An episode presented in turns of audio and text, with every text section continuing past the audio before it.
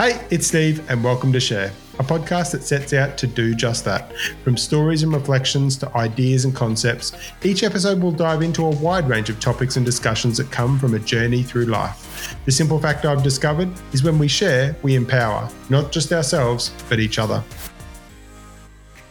In today's episode, I've got a real treat for you. When you hear his story, you'll struggle to comprehend how anyone comes back from where he found himself. There's not too many worse situations you can find yourself in, but it was a moment and a part of his life that led not only to him finding himself, but to also finding his way back. The reflections, the self awareness, and true vulnerability will inspire anyone to never give up, to believe in themselves and keep on dreaming. From near death and prison to applying his skills as a fitness trainer, then later on as a mindset coach. He's continued to learn, to evolve, and grow He's an author, a renowned speaker and coach, someone that has in recent years been bringing awareness to mental health and the wellness and well-being space within the real estate industry. This guy doesn't just talk the talk, he walks the walk and challenges you to look within, to take responsibility and accountability for who you are, what you do, and how you do it. From rock bottom to living and leading a life of purpose, strap yourself in for this powerful conversation with Jet Xavier. Enjoy. Jet, welcome to Share. What a journey we've both had, hey? We have. It was. Uh, I was just thinking this morning. I think it was the was it the Plough Inn about twelve years ago. Twelve years ago, the Plough Inn in Brisbane on South Bank there. After a Glen Twiddle. No, was it straight after or another at another time? No, it was straight after. It was after I was looking yesterday. It was one of the uh, uh, curious conferences that he did early on. Yeah, it was interesting. Yeah, 12 years, mate. It's been a, it's been a long journey. Caught up the other day. It was good to see you and Trace. It reminded me of the uh, Hamilton Island emceeing at your wedding. Yep. And how many golf balls I lost at the golf course. Yep. And my friends are still talking about that, Jet. What, the, losing the golf balls or the uh, MC? Maybe both. I've never lost so many golf balls. Yeah. But it was fun. Well, Jet, it's a pleasure to have you on the podcast. Yeah, thanks, mate. I wanted to invite you on as one of my first guests because I think when I first met you, um, I was drawn to you because of your vulnerability, um, your story. And um, I was just wondering if you'd be able to share a little bit of that story. Yeah. Where you came from and the journey that you've got to today.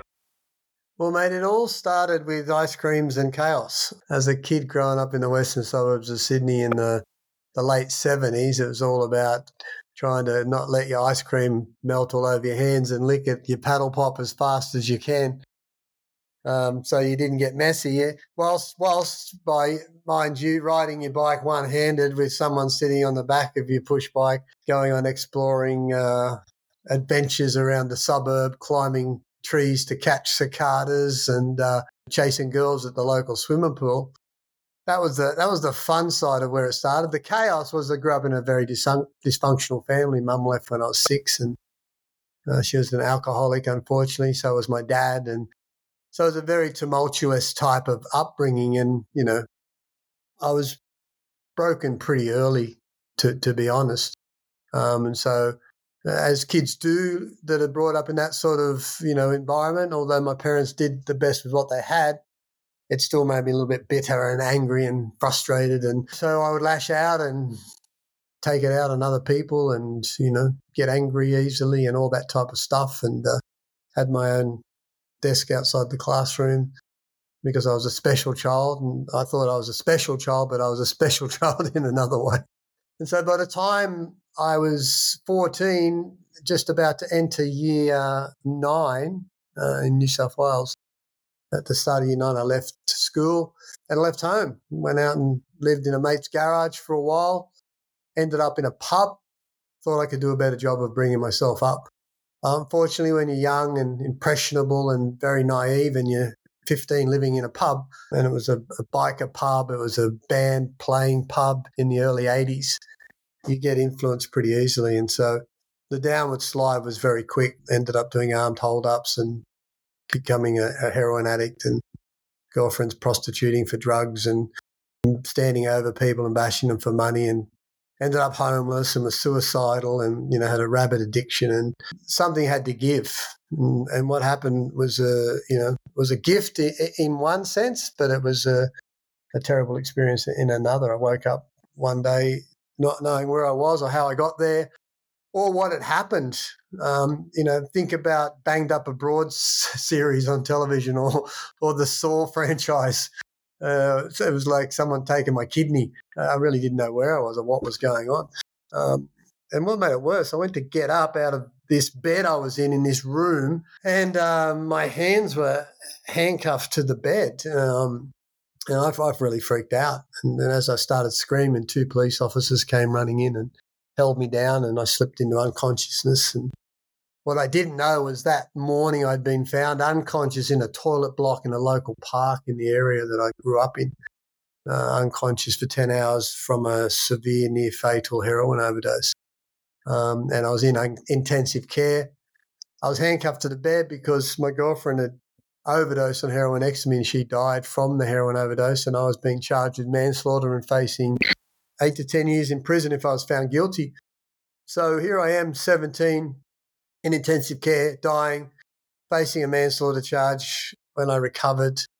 The end of a, a three or four year sort of attempt to go out into the world and, and take care of myself had turned into a really massive disaster. I recovered after a few weeks in intensive care, got put in Long Bay Prison to await trial of manslaughter, went to court after I got bail front of a jury for about a week. And I still remember the, the, the, the head of the jury coming out and, you know, I was facing some good time in prison, and I, I, just remember him clearly saying, "You know, how do you find the defendant guilty, not guilty?" And they said not guilty, and it was just a, it was just a, not only a relief, but also now a choice. What, what do I do? Like, do I go back to what I knew? By then, I was 18. I turned 18 in prison. Do I go back to what I knew, which was drugs and violence and crime? Or do I make some other decisions? Do I take responsibility and accountability, or do I go back to blaming everybody else and making excuses? And whilst things didn't change dramatically, apart from I didn't take drugs anymore and can get back, go back to that lifestyle, I did make a decision to go the other way.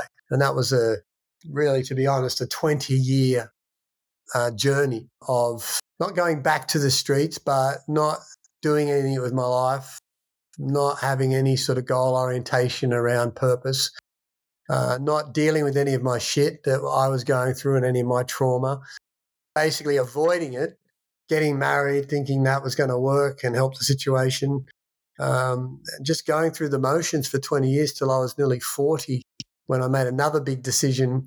And, and I think that decision that I made when I was about 40 was a was important in the, the, momentum that had been building over 20 years, even though it sounds like a life, long time, it was still there was some momentum building in the right direction. Yep. Because I'd always felt I was better than I was. I, I, you know, I could do more, but I always felt that I, even though I didn't feel worthy, I still felt that I had something to contribute and that a better life was ahead of me. And so the decision I made at nearly 40 was to go to a Tony Robbins session for three days. And, you know, you got to understand, I'm a guy that's not intellectually equipped in academia in any way, shape, or form. I'd pretty much given up. And here's this guy on television, 3 a.m. in the morning while I'm doing a night shift with a youth center that I worked at, going, You can change your life. And are you living your best life? And are you reaching your potential? And all, all that type of stuff that he does to motivate people to think. And it, and it really it really struck me. And and at that point in my life, I just felt I was ready. And so I went to the three days and, and, and it changed my life. It started me on a trajectory into personal development that I'd never done before. And subsequently, it's brought me to this place today where I am. And, you know, if that moment didn't happen, I'm not sure where I'd be. I'd still be sort of out there somewhere aimlessly meandering around trying to make sense of it all. But that sort of got my mind thinking, okay, hang on a second. I, can have a better life. I can do something with my life. I, I can help other people. I can make a difference.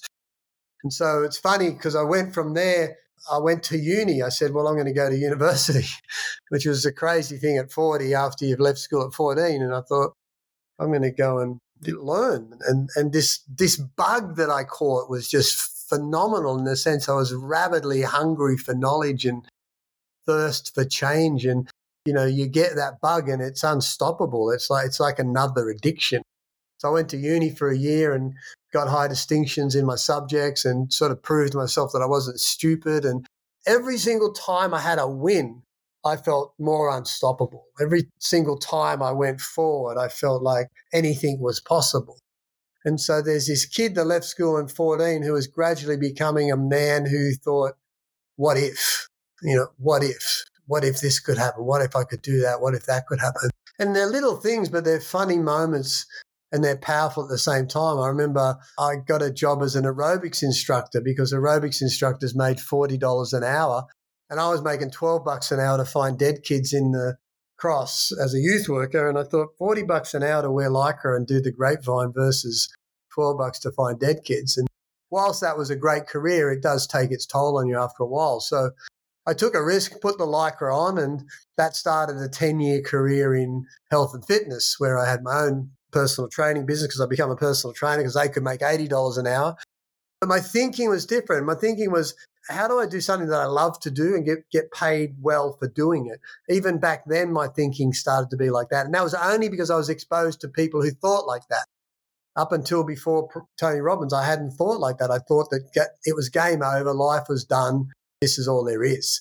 Uh, once I did Tony Robbins, it opened up a whole plethora of opportunities and possibilities. And I started training very successful business people who started to challenge me about my own growth and who I was and what I was doing with life. And, you know, you get around people like that, as you know, and they, they sharpen you up. They push you beyond your limits. And so I started a coaching business and then I got into corporate coaching and and every single time I was shitting myself and bullshitting my way through it and winging it, but I was backing myself and believing that I could do it. Uh, and that was really important and different to how I'd been pre Tony Robbins. And so that brought me to the real estate space 12 or so years ago where we met. And, you know, I've, I've enjoyed a wonderful career and still do. And have been blessed, uh, you know, not only to do what I love to do, but to get rewarded because I do it. And yeah, I wouldn't, I wouldn't take anything back, mate. Uh, looking back, and and it hasn't finished. You know, it hasn't finished. You know, it, it's still going. I've I've still got the bug. I'm still committed to trying to be the best version I can be. I'm still going through that process of being consciously aware that if it's, you know, what's that Zig Ziglar? If it is to be, it's up to me. Yep. Type of approach. Yeah. Um, what a what a what a ph- phenomenal journey you've had. Obviously, I've I've known you 12 years now from when we first met. I've heard that story a couple of times. Mm. I actually don't think you've shared it as good as you just shared it then. Yeah, thanks. But blokes like me don't make it. We're, we're, we're in that percentage of people that they just don't make it. And if they do, they fizzle out in life becoming nothing and never ever achieving anything. Mm. And so I'm, you know, I'm just blessed that I, I was given that second opportunity. The first one was life as a 17 year old.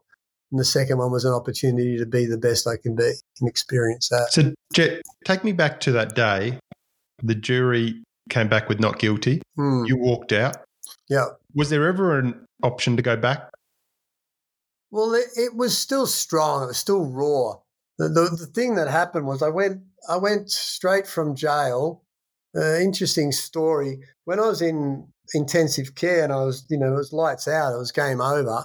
I didn't think I was going to make it. A lady that I'd gone to school with her son had heard that I was in hospital and she came into the hospital. She's a Christian lady, and she came into the hospital and she sat with me for weeks and weeks and went into prison and visited me. She actually got the money together to get my bail of $10,000. And so here's this lady that's like an angel that's just appeared to get me through the toughest time in my life. And so then I went from uh, getting out of jail and I went and lived with her and her family. So I went from a violent streets of King's Cross to a good Christian, healthy family.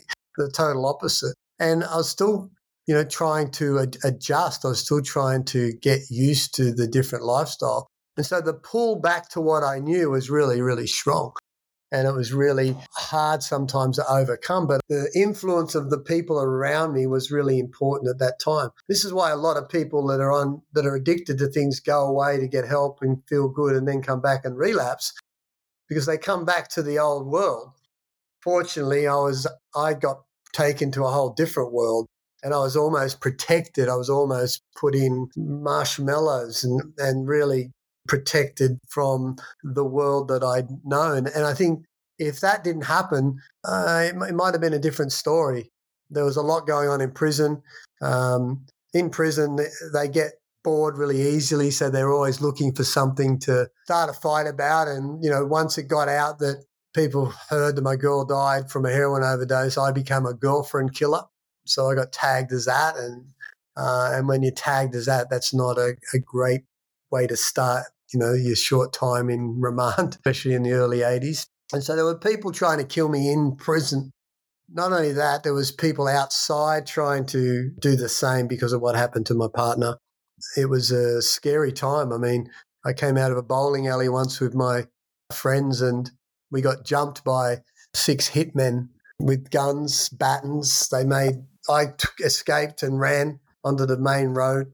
They were put on the on the floor and laid down with their hands in the back of their heads by the guys with guns. And fortunately, you know, I was I was getting away while that was happening, and then at the same time, some people came down, disturbed the people with the guns, so they ran off, and I got away from the other people and came back, and everyone was safe. But there were people sitting across my from my ha- home with guns, and um, you know, there's uh, there's a lot of stuff still happening that uh, I had to be really careful about and aware of because my life was on the line as well. So there was that going on. There was the pull back to the streets, but that protective bubble that I was put in, you know, saved my life. Without her commitment and love and, and dedication to helping me through, you know, I wouldn't have got through.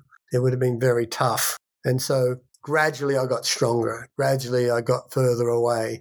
Gradually I got uh, I let go of that way of dealing with my pain and numbing myself. And but the, the thing was, whilst on lifestyle there was a separation, I couldn't get away from me. I was still angry. I was still resentful. I was still dealing with my trauma. I was still frustrated. It was still your fault. I was still blaming. I was making excuses. I was still playing the victim. It was still poor me.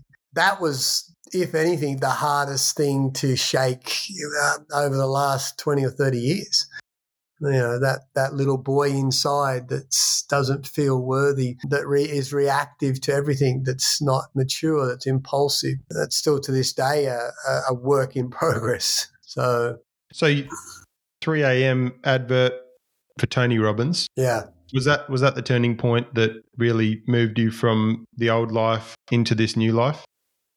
It took me out of aimlessly meandering around, just going through the motions to connecting to possibility and purpose.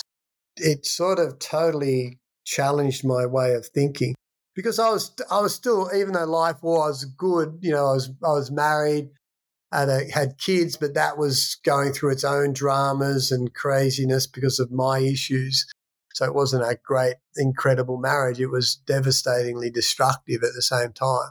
And so, whilst the drugs and the scene wasn't there and hadn't been for 20 or so years, I was still there with undealt trauma. And so that came out, you know, in domestic violence. It came out in being a, you know, a shit dad. Came out in being destructive in many ways, but something about the opportunity that came with that Tony Robbins experience was that I could create something new. I could I could deal with all of that past finally. I can almost eliminate it. I can make amends. I can start again. That was sort of like the lure. It was like, so this is this is the answer. This is the and it was all about taking responsibility. It was all about aiming up It was all about not making excuses.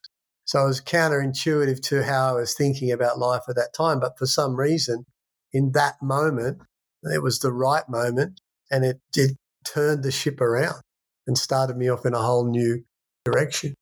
So taking that courage, taking that responsibility, owning it, owning your past, and then not only owning it, but then telling the story mm. as you've just done and as I've heard you talk at other conferences as well. What did that do to you?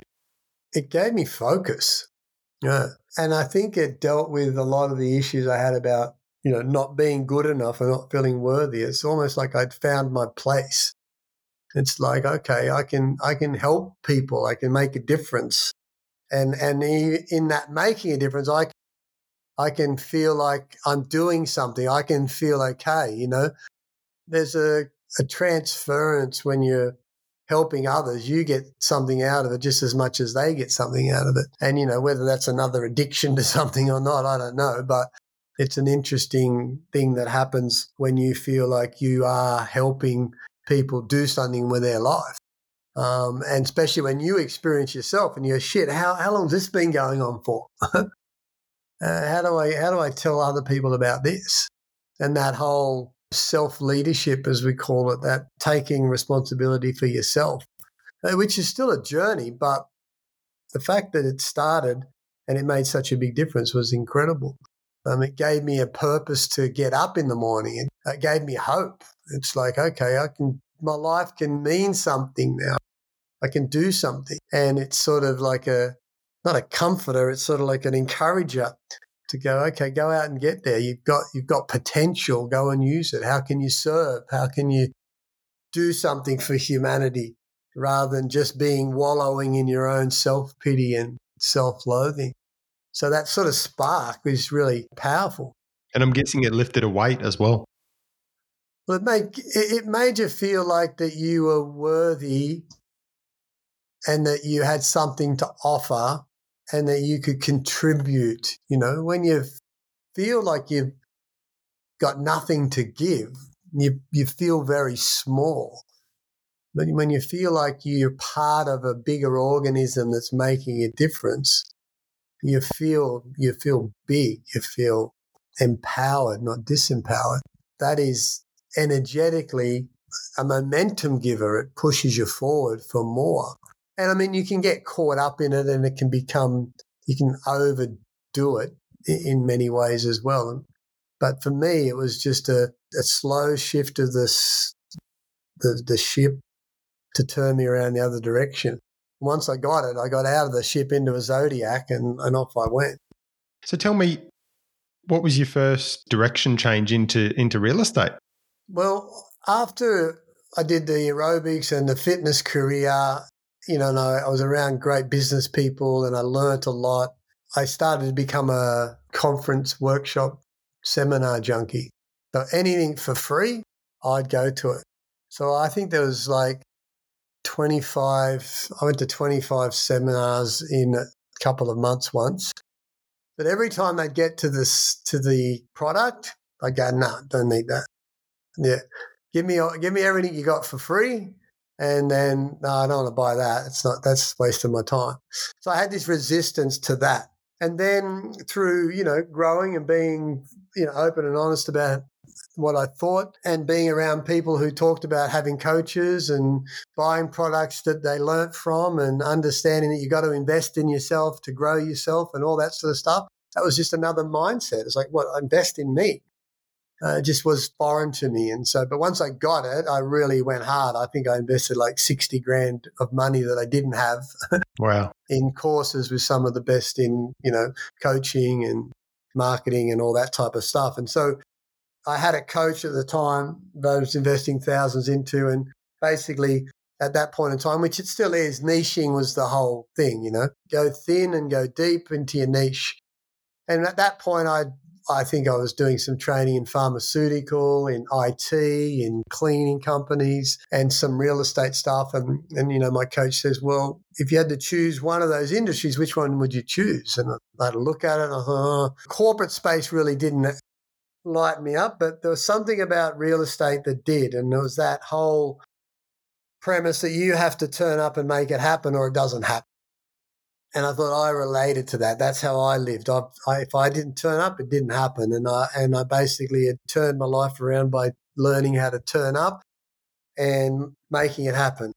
And so I liked that about real estate. So I said, it's real estate. And so we said, okay, well, let's focus on real estate. So I just went all in, didn't, never been a coach in real estate, not knowing what to coach in real estate.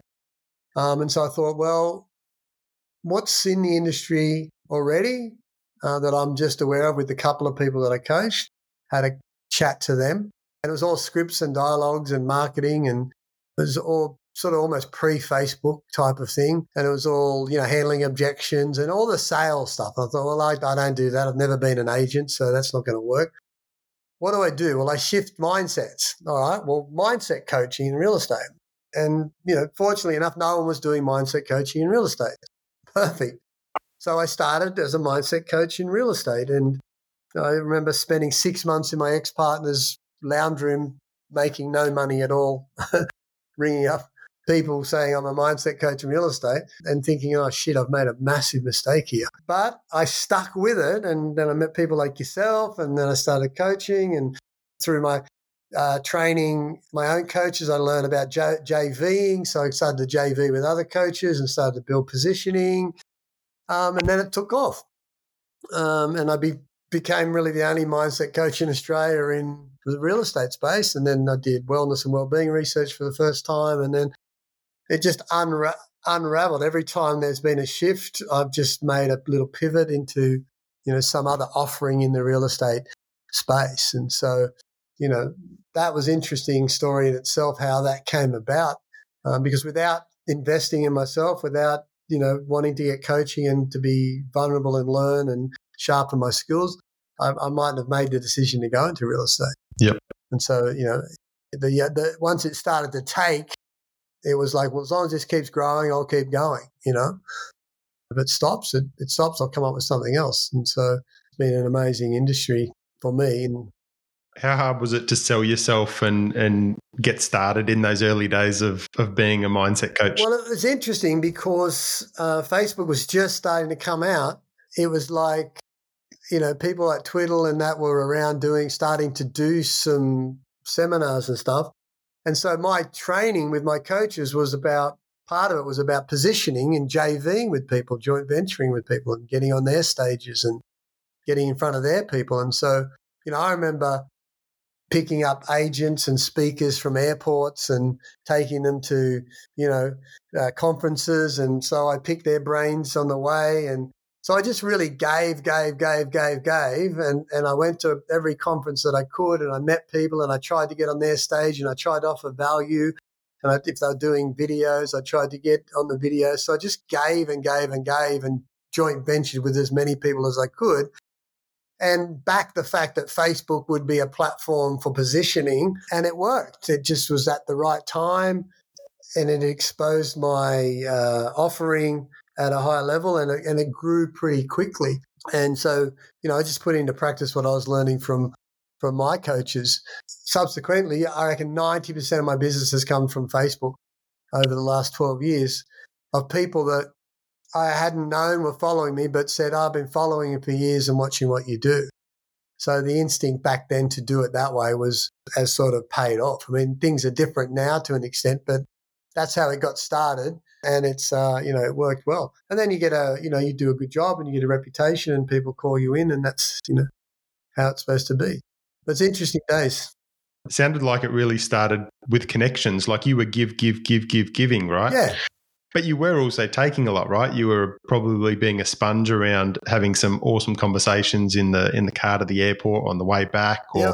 hanging out with these people. You were you you changed your environment to an environment where Jet Xavier, mindset coach, was where he was supposed to be. Yeah, like I owned it. Yeah, I owned it, and so you know, I, I was doing interviews all the time with the best in the business. I built relationships with them, people, business owners, top agents. Uh, brought out programs, top agent mindset, my real estate mastermind, and you know had stalls at AREC uh, over a couple of years just really networked and really got into the whole scene as much as I could um, on the back of you know being a mindset coach. And because it was sort of new back then and it was becoming uh, popular, you know, people embraced it and people were open to it, and so it worked. Now we've got some great mindset coaches in the industry, and we've got well, geez, we've got every coach in the industry. So you know, again, it's it's time to pivot now. It's time to go. Okay, what's next? So back in, I think it was around 2017, you came out with the Revive project. Yeah, so Revive was the first wellness and wellbeing project in the real estate space, or the, the first research. And it came on the back of meeting business owners who had created great success but were burning out. Relationships weren't working. They weren't happy. They were overextended. They were time poor, weren't seeing their kids. They were unhealthy. And I'm thinking, well, okay, well, what's happening here and who's done something about this in the past? And after looking around, no one had done anything. So I basically put on the Revive project, which was a two day conference with neuroscientists and stress management experts and yoga and all that type of stuff to sort of educate people in the industry that you can have great success, but the most important thing is you. You need you sustainable.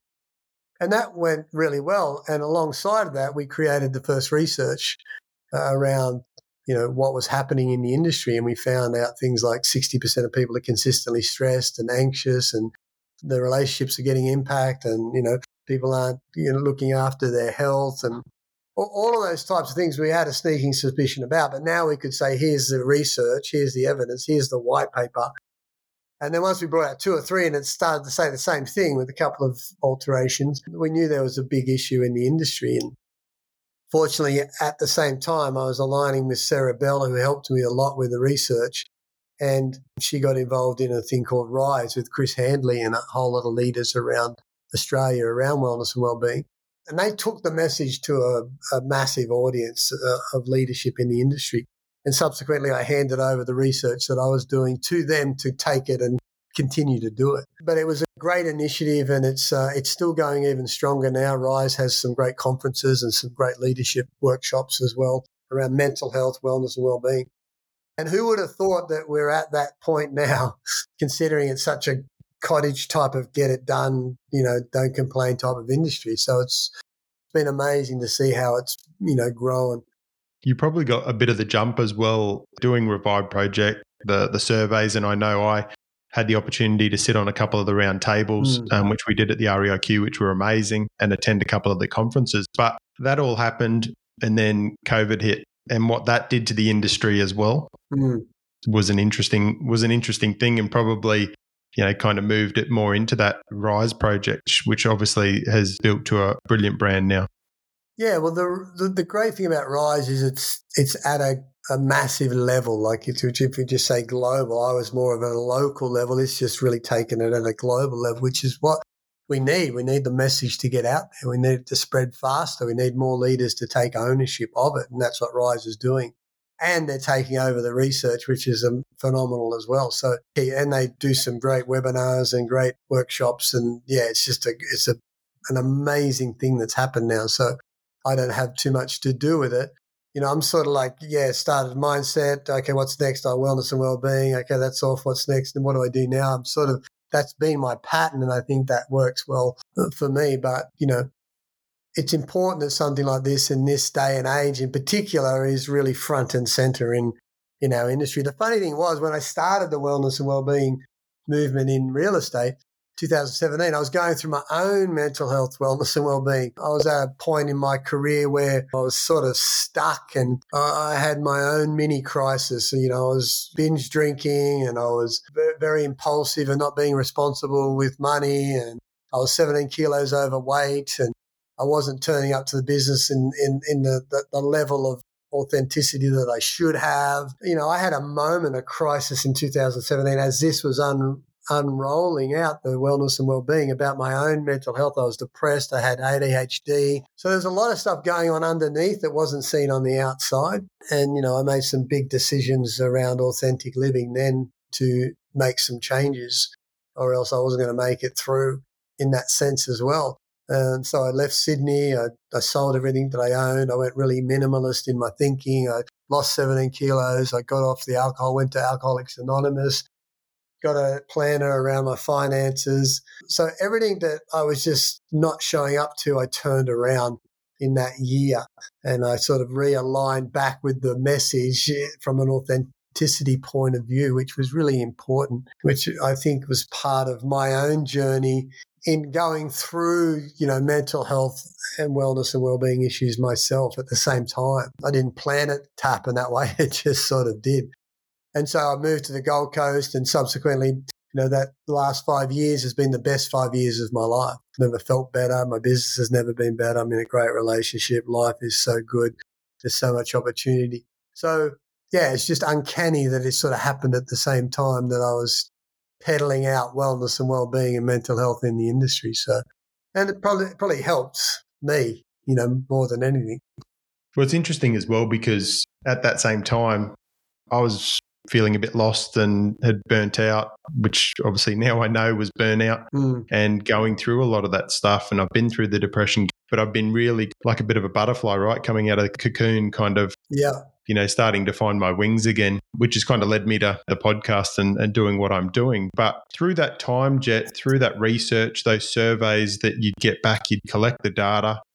Tell me, what were a couple of things that just floored you that came back from that data? I think I think it wasn't so much the data because there was it was almost like we knew we knew what the data was saying. Yeah, wasn't new information. We could we could see it. Our, our suspicions were correct. It was more the phone calls from principals who were suicidal or whose family was falling apart because they were never there and the wife was just about to walk out of them or they're pulling over to the side of the road because they're so anxious they can't drive or that that's what floored me the fact that it brought out people brave enough to reach out well to me anyway at that point in time i'm sure they're reaching out to other people but the just the courage to be able to go hey i'm stuck i'm i'm in a i'm in a bad place and i need help and whilst there wasn't hundreds there was enough to go wow this is indicative of what's actually going on out there that this industry and the bravado that it sort of expects us as a role to play is really not true. There's some people that are hurting. And and that was subsequently the the motivation for my book, Champions Cry Too.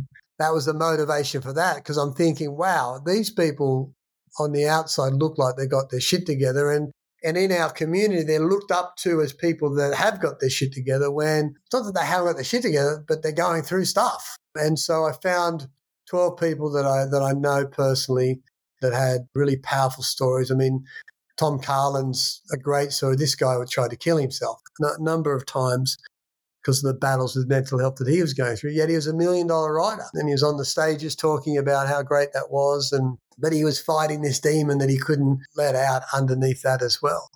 And so what floored me was not only their stories, but theirs and others of that I still, I mean, to, to this day, I'm still, there's people that I'm sort of working with that are going through depression and everything's fallen apart and it's a dark, dark sort of day. So we're not exempt from it. And I think we, we need to be aware that whilst there's a smile on the dial, it doesn't mean that, you know, on the inside, everything's all right. Yeah.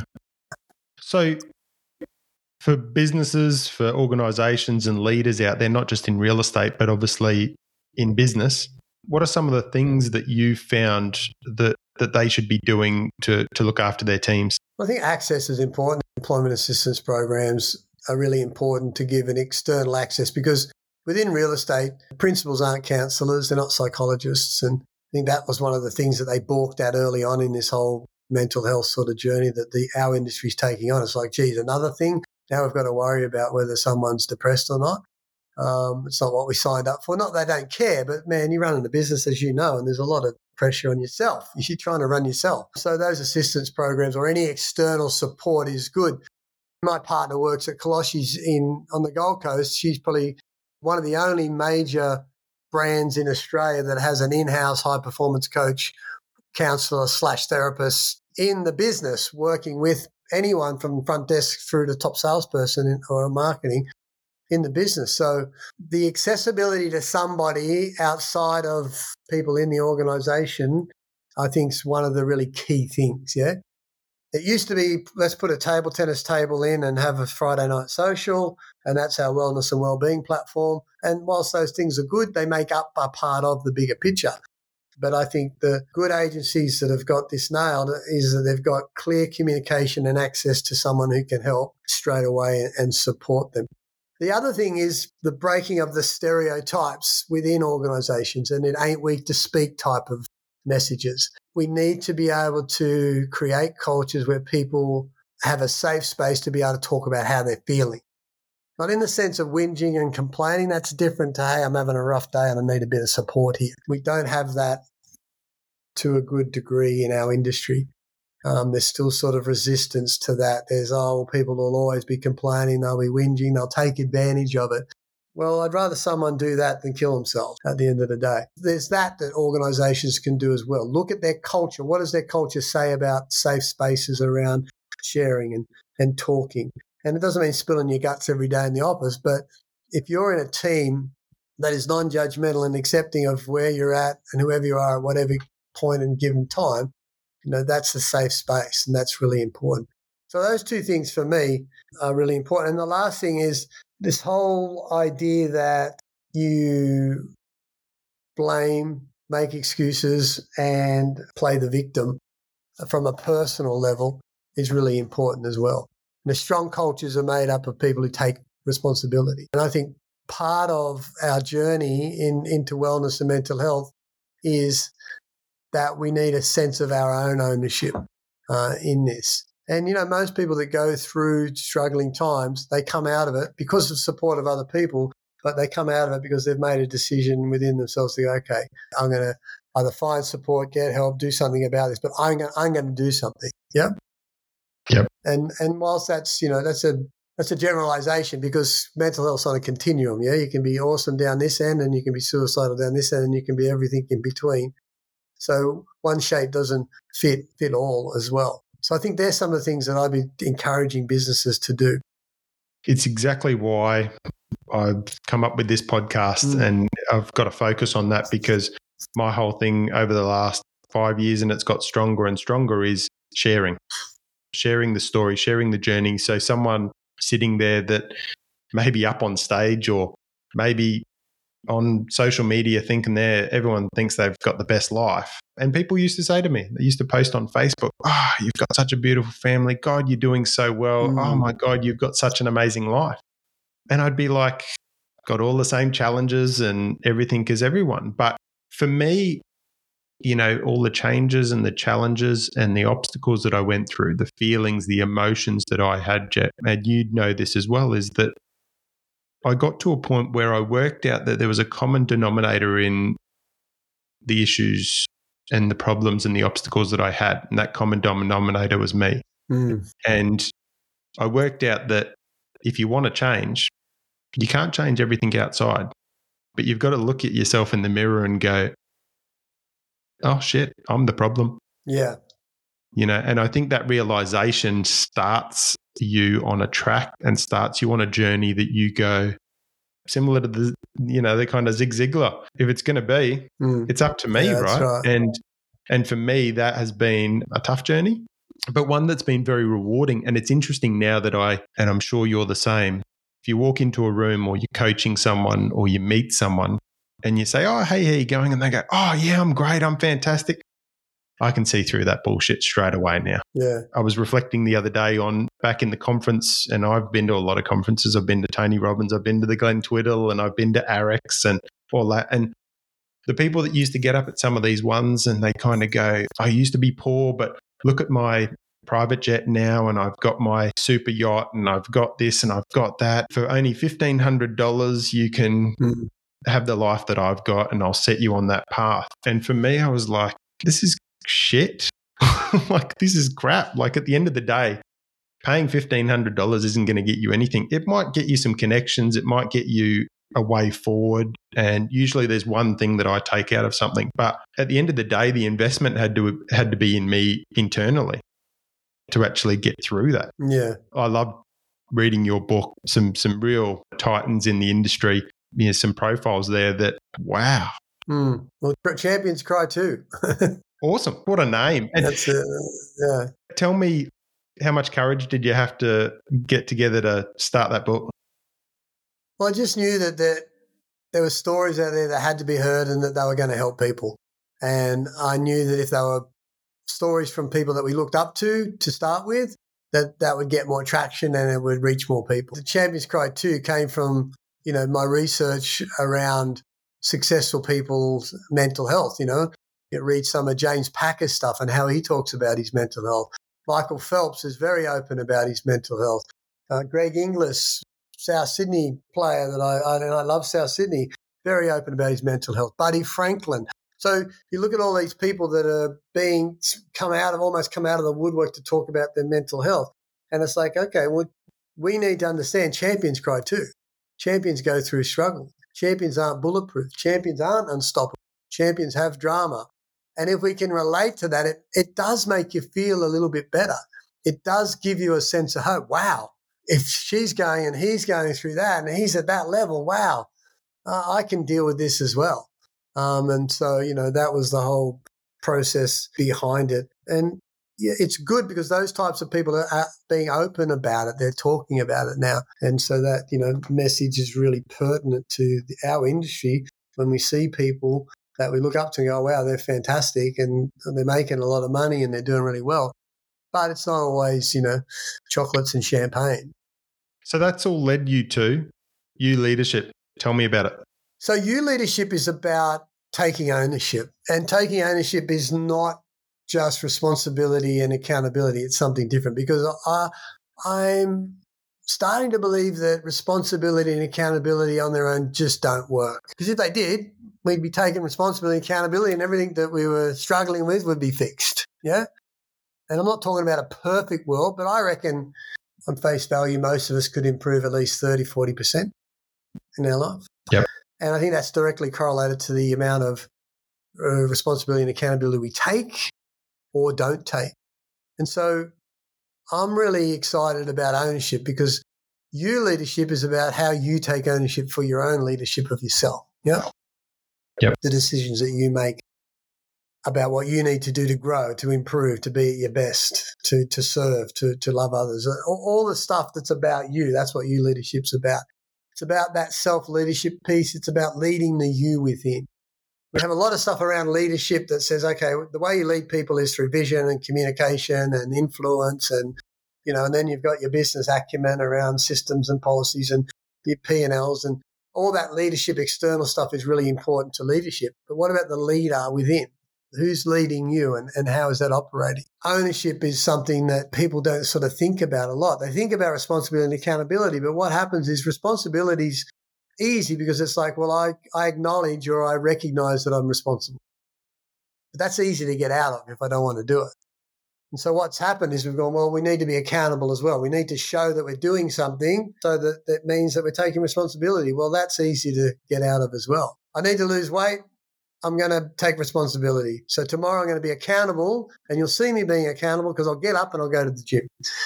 It, it doesn't happen all the time. If it did, it'd be fantastic, but it doesn't. So there's something missing in our own leadership within ourselves. And I think it's ownership. Ownership to me, it's, it's like my partner Annetta. When we go to the beach and we walk our little cavoodle, half the time I'm turning around saying, What are you doing? And she's picking up rubbish on the, on the beach. And I'm saying, there's people that there's other people that are responsible for that, not you. You're that's not you're not accountable for that. Yep. And she goes, Yeah, but it's my beach. And you know, I gotta keep it clean. She doesn't have to keep it clean. But what she's doing is she's showing ownership. Yeah. And ownership is doing it when you're not told to do it. That's a big difference. Responsibility and accountability is about doing it because you've been told. It's almost like I have to do it. I need to do this. Ownership is I choose to do this. Yeah. And that's a big difference. And so I'm trying to get people to understand within themselves the best way they can lead themselves is to take ownership, is to do it whether they're being told to or not. Yeah. And I think that's really powerful. And I think that's the missing piece in what people are looking for as far as having a better life or having a better business or having better relationships.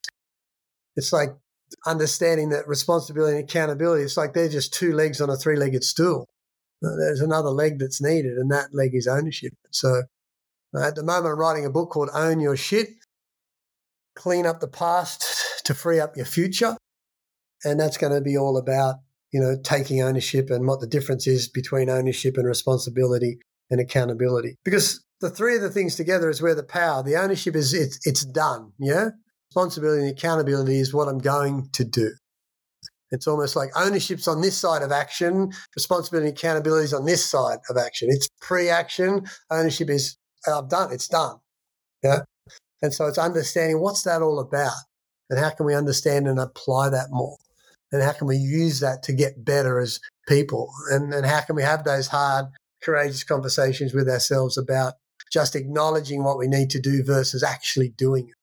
And so I'm really excited about that at the moment from a new leadership point of view, because if leaders in particular get this, and you know the corporate world is really challenged by leaders taking ownership. Um, there's a lot of research out around employees thinking that leaders don't take enough ownership uh, or accountability. So the, the market is there to understand that, you know, we have to shift from our old thinking around responsibility and accountability and understand that the, the missing piece is the ownership piece. It's like it's like the follow through. You don't play golf and hit and stop when you hit the ball. You, you follow. If you're going to do a good shot, you got to follow through. Yep. And so that's really important. And asking those questions of yourself, there's nowhere to hide, is there? No, there's not. And it's easy. It's just I've been a case study for the last six months since I've jumped on this bandwagon for my own coaching and speaking, and and the amount of times I've taken responsibility and accountability to do something and then haven't done it because I've lacked ownership. It's it's phenomenal when you start to self audit in that way. And whilst it's a it's a challenge in improvement, it's good that it's happening in understanding it at a really personal level on what's actually going on in that moment where you go, I've got to write 20 minutes for my book now, and you don't do it. Yeah. I've got to have a banana now instead of a bit of carrot cake, and you don't do it. It's what's going on there. I know I should have the banana. I know I should take responsibility and accountability, but I don't. So it's in that little that little moment of decision that we we do something, and I'm still researching this. We do something that makes us not take full ownership of what we really want to do. So, so stay tuned. It, I can't wait to get that book. I'll have a signed copy. Thanks. Yeah, thank no worries. Definitely. I want to ask you in your in your life, who's been your greatest teacher? That's a great question. I mean, I think I've had a lot of I think I've had a lot of great teachers, not a greatest teacher. I mean, if I think back to my coach when I left home and I was, you know, I, and I had nowhere to stay, and he was trying to, and I slept in his caravan at the back of his mum's house. He was only 20, my coach, and he was living at home, and there was a caravan he said I could stay in for a few few weeks think about my coach. He he instilled a sense of belief. Don't let them break you down. You know, I, I still remember that. I remember that lady who came to my bed. You know, she she was my greatest teacher about what unconditional love is. You know, people in the personal development movement. I think Tony Robbins is probably one of the key key heads. I don't think there's been others really that go past him as far as he's challenged about conviction about who you are, whether it's your state, your thinking, what you're doing, being in that authentic moment. My kids have been great teachers. you know, they've been, you know, challenging. Um, my partner, Annetta, at the moment, she's been an amazing teacher. She's come in an incredible part of my life. I mean, my cavoodle's a great teacher. Um, and I'm not joking there. It's, it's amazing what you can learn spending hours and hours with the dog every day at your home office about yourself. And mate, people like yourself, who I've had the pleasure to be invited into uh, their vulnerability and trusted with. People like yourself have probably been my greatest teacher because you reflect me. You know, I'm reflected in you in a lot of ways. And it's um it's a humbling experience. I think the big thing, and we've been to retreats, and uh, you're going to make me a bit teary here as well. But you know, I think the journey we've been on, the retreats, some of the experiences, um, the chats we've had, we've laughed together, we've cried together. You know, you've been tough on me when I needed it years ago, got me to take time off, got me to step out, got me to, mm. you know, chill out a little bit. As I said, you, where I am today, well, I believe you started me on that. Mm. Thanks, at mate. that very meeting at the Plough Inn. I don't even know what we had to drink, but um, it must have been good. Um, the conversation was better though. You were my mindset coach. You took me through that. We've had some awesome times. Now, some of the experiences that you've done, retreats, a couple of reflections on mm. on people taking themselves out of their comfort zone. I think I've had a, a beautiful career, and I don't think there's one person that I've worked with that hasn't within themselves stepped up um, and and had a had a crack at trying to be a better version of themselves, or have basically really looked themselves in the mirror and gone, yeah, this is this is the truth I need to change. And I think that's been the overarching theme that's run through my career and the thing that makes me feel the proudest that again people trust me to be that sounding board to help them get into a space where they take control of their future where they take control of who they want to be where they take control of what's getting in in their way that's the overarching thing that's been really impressive that, that I've loved the most. I mean, there's, I've spoken in America, I've spoken in Queenstown, I've spoken in South Africa, I've spoken in every state around Australia. That's just a dream life. You know, I saw crocodiles in Darwin, I've jumped off the Nevis bungee in Queenstown, I've spoken in South Africa, and it's just like to get to do that uh, as a job well, it's not really a job, it's play, uh, is phenomenal. So there's no one thing. It, it's only that whole fact that the result is people taking authentic ownership over their lives and doing like you've done. You know, really proud of you, mate. You, you, you've taken the ball and run with it, and you're still doing that. It's not a finished project, you know. Well, we're all we're all a work in progress till the end, aren't we? Well, you you are, but you get ahead of the you get a you get into clear clear a clear run, yeah. And when you get into a clear run, it becomes fun now. that It doesn't become a life or death situation. Uh, you've done the work. You've pushed hard to really change and be honest and courageous with yourself. And then you've got into clear waters where you still have to deal with some storms that are going to come, but the the experience is far greater now because you're at a level of understanding and conscious awareness that you weren't at before that makes it a little bit easier to navigate. Yep. Yep. Yep. I get it. Can I ask, Jet? I've seen you over the last, you know, number of years really change in regards to your health and fitness. And mm. I'd love to love to know what what have you implemented, what have you found has worked on getting your health back on track? Yeah, so 2017, like I said, was that moment. I was like 17 kilos overweight. I was depressed. My ADHD was out of control. I was binge drinking. So that was a wake up call. And since that time, you know, I was, well, what's that, 50, 52, maybe I was 52. And I was really punishing myself to an extent. And so that journey out of that to get back into fitness and health was really a journey of taking pride in myself. Yep there's sort of two aspects. There's one taking pride in myself, and then the other is uh, longevity. I want to stay in the game for as long as I can. And so the taking pride in myself was like, you know, what example do I want to leave? Well, I want to look, I want to look my best. I want to, you know, I'm a vegetarian. I want to eat right. I, I don't want to drink. I want to poison myself. I want to make sure that I'm doing the right thing as far as my exercise and my meditation and my balance and, you know, my breath work and my cold plunges and you know what what is the best that I can do with my body at my age? What what can I do to take this thing to another level?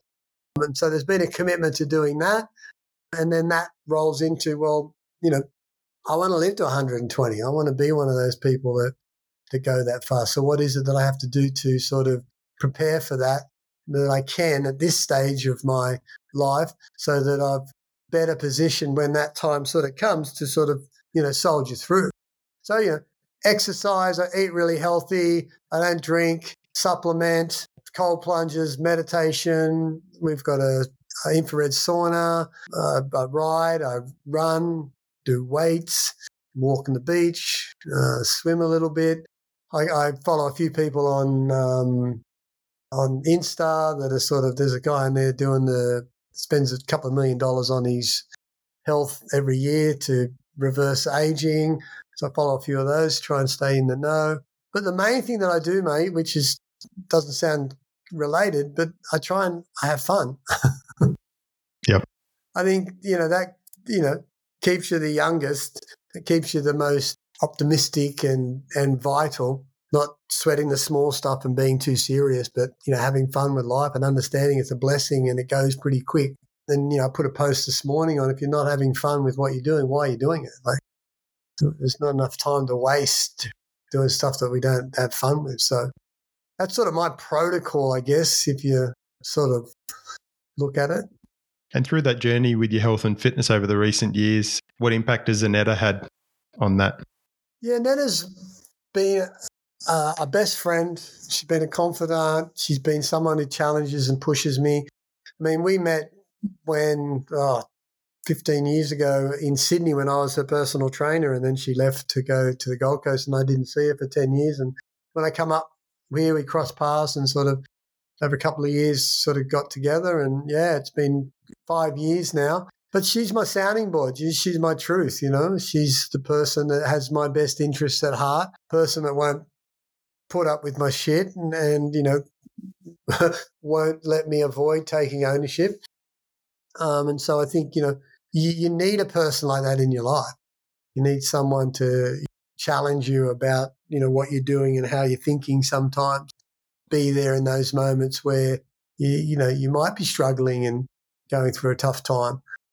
I'm severely blessed as well to have her by my side and walking shoulder to shoulder. That's awesome. And I love the connection. And I must say that the growth that you've had in, in recent years, you've been growing together, which is which is important as well.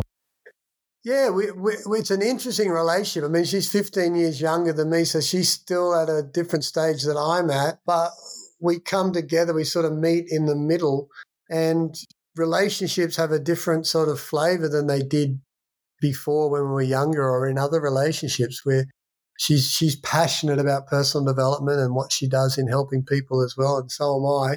And we're passionate about navigating what true relationship really is and what it really means to be in a relationship with someone else and what intimacy really is. And and I think we're both at places in our lives where from a mature point of view, because our trauma isn't overriding our sensibilities about life, our trauma is still there to an extent, but it's manageable. And so that gives us the opportunity to go deep as far as the conversations and the challenges we have around what does relationship look like, what is um, love, what is you know caring, what is intimacy, uh, what does sex look like, like all this stuff that we sort of didn't contemplate when we were younger because we were just in trauma.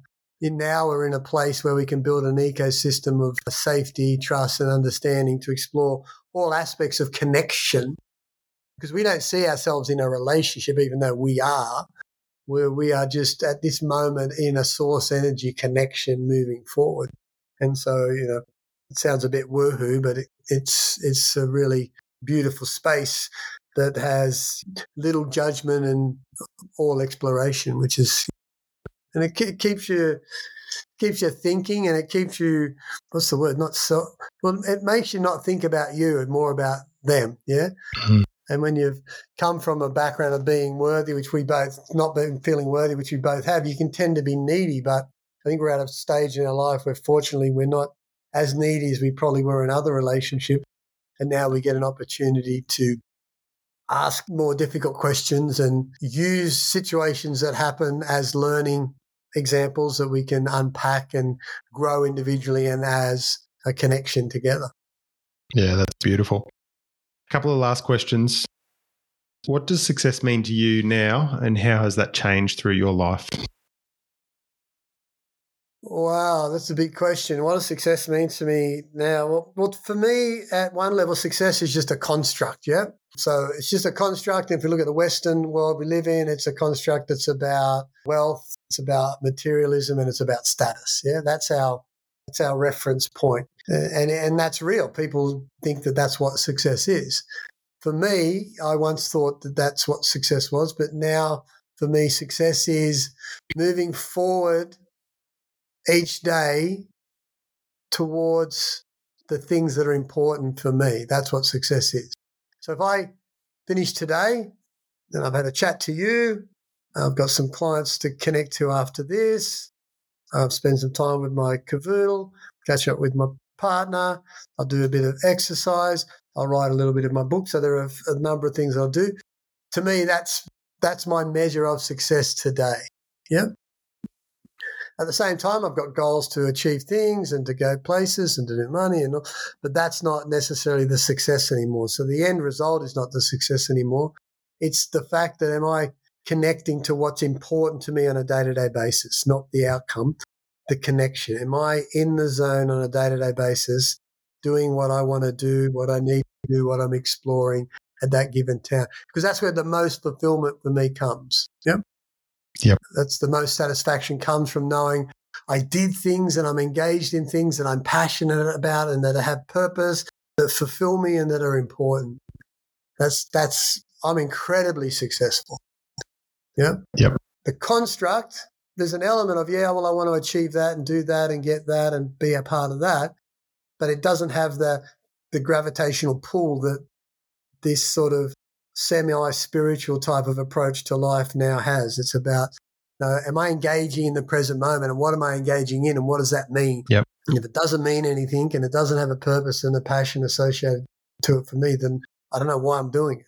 That's why just over here I've got, you know, a list of about 10 things that are really important for me to engage in on a day to day basis that give me life. If I go south, get depressed or sad or off track or annoyed or frustrated, it's usually because I'm not focusing on those things. Yep. So my success is a moment to moment proposition built on the things and uh, of engaging in that have purpose for me. And on that, I'm pretty sure that you got me into vision boards. Vision boards, yes.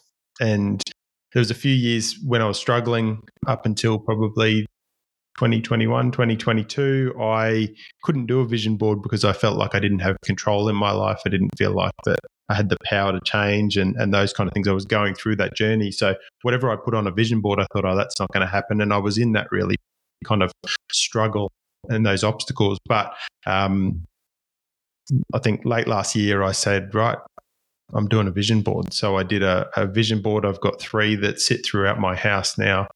Yeah. Uh, looking at it, there's things that I'm achieving now, which I go, shit, they were there. Yeah, yeah. Jet, to finish, at 17, you changed. Yeah. You hit a crossroads. You could have stayed where you where you were. You could have gone back to that life. You moved forward. Mm.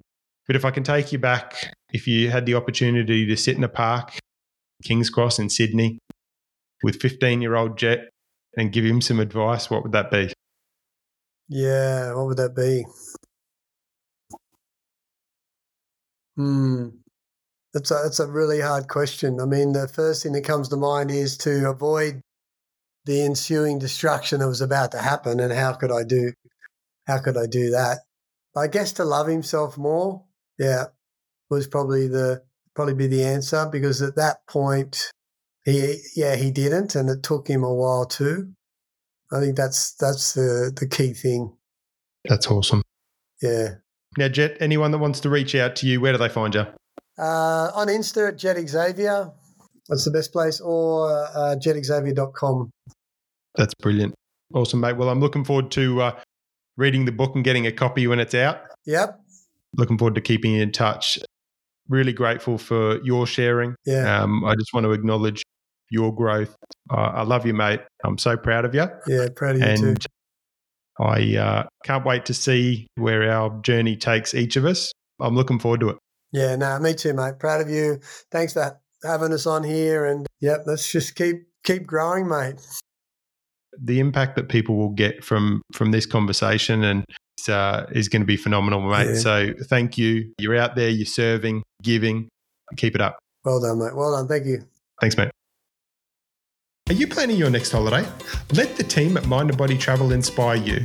With a focus on wellness and well-being, the team at Mind and Body Travel can assist you whether you're looking to attend a retreat, test yourself on an adventure, tick off that bucket list trip, or just create a travel itinerary that includes all that you want in a holiday while taking into account all that your mind and body needs. Revolutionising the way people look at holidays and travel, they believe that travel should deliver nourishment for your soul, clarity for your mind, and renewed focus upon your return. So, you ready to take off? Then it's time to check in with the team at Mind and Body Travel. Just visit www.mindandbodytravel.com. Thanks for tuning in to today's episode. It's been great to have you along for the ride. Remember to hit subscribe and share this episode with a friend, maybe just one person you think could benefit from what was just shared. Also, if you haven't connected with me yet, you can find me on Instagram at the Steve Hodgson and also share underscore underscore podcast. I'll catch you on the next episode.